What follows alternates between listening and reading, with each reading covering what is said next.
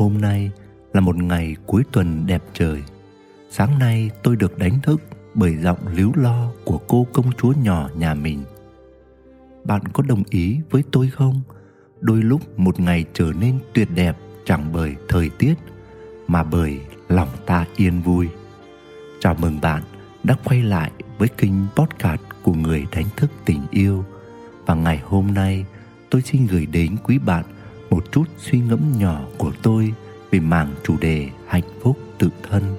Tôi hy vọng mình sẽ gợi ra được một góc nhìn để giúp bạn chạm được sâu hơn những kết nối bên trong của chính bạn. Xin mời quý bạn lắng nghe. Thanh xuân của em là con phố này.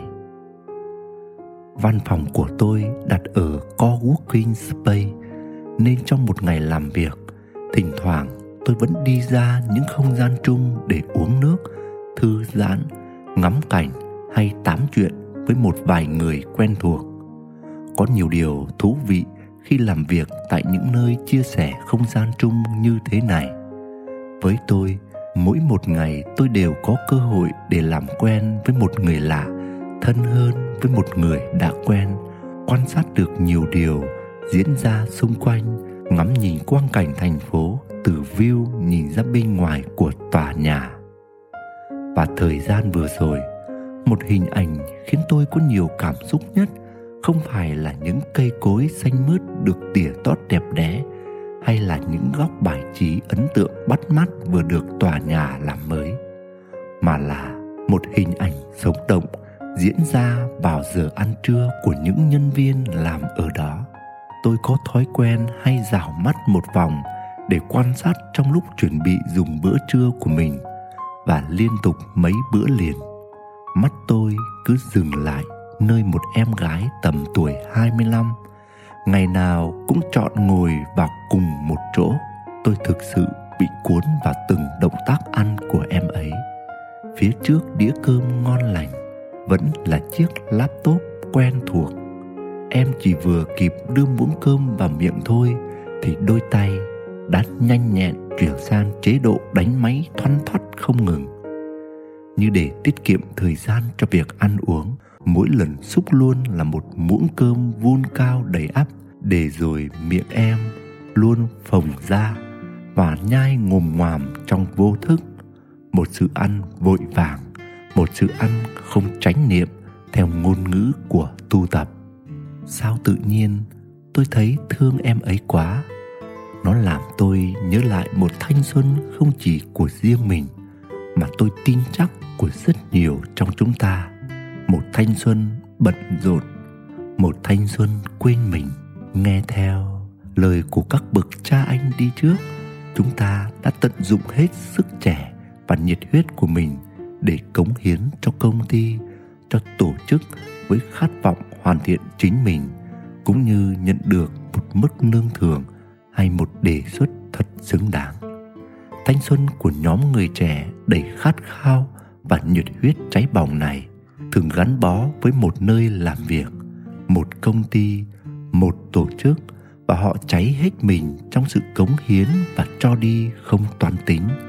Như vợ tôi cũng thế, 10 năm chỉ làm đúng một nơi. Giờ đây, lúc nào đi ngang qua nơi làm việc ấy, vợ tôi cũng nâng nâng một niềm cảm xúc và hay nói rằng thanh xuân của em là con phố này.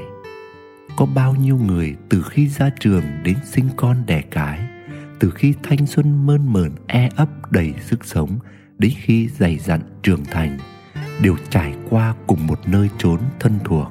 Hẳn những năm tháng ấy, chúng ta cũng có biết bao vui buồn, biết bao bài học chẳng dễ dàng quên. Một tuổi trẻ không tránh khỏi những áp lực chạy deadline, đạt cho được các chỉ tiêu sếp đề ra đến mức quên ăn quên ngủ, lao tâm khổ lực, gác lại cả sức khỏe bản thân. Và một thanh xuân gắn bó đương nhiên cũng thăng trầm theo sự biến động của công ty, cũng biến thiên cùng những giọt nước mắt hay những niềm vui vỡ òa, cùng những con người thân thuộc. Có thể có những đáp đền xứng đáng, có thể không. nhưng tình yêu và sự cống hiến của mỗi chúng ta dành cho nơi mình gắn bó vẫn là một sự thật chẳng thể chối cãi. Nói đến đây, quá khứ ùa về khi bản thân tôi cũng không khỏi nghẹn ngào.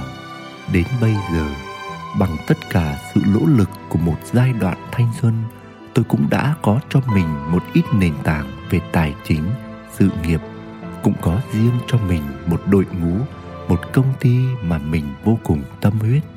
Thế nhưng, có thể trên hành trình cùng đồng hành ấy, vì những áp lực, những thách thức phải đối mặt mỗi ngày mà có thể tôi cũng quên đi mình ít nhiều, làm hao mòn thanh xuân của những người anh em đồng đội.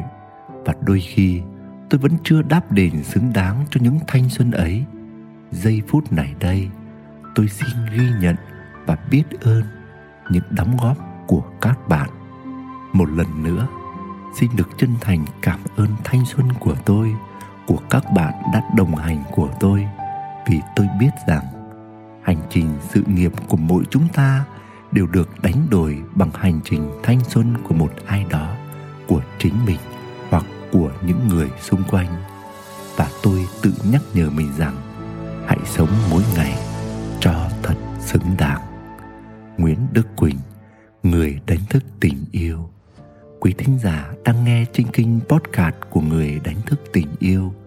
Hy vọng những chia sẻ vừa rồi của tôi giúp bạn tiếp tục đi sâu vào bên trong của bạn để bạn nhìn thấy được những điều bạn đang kiếm tìm.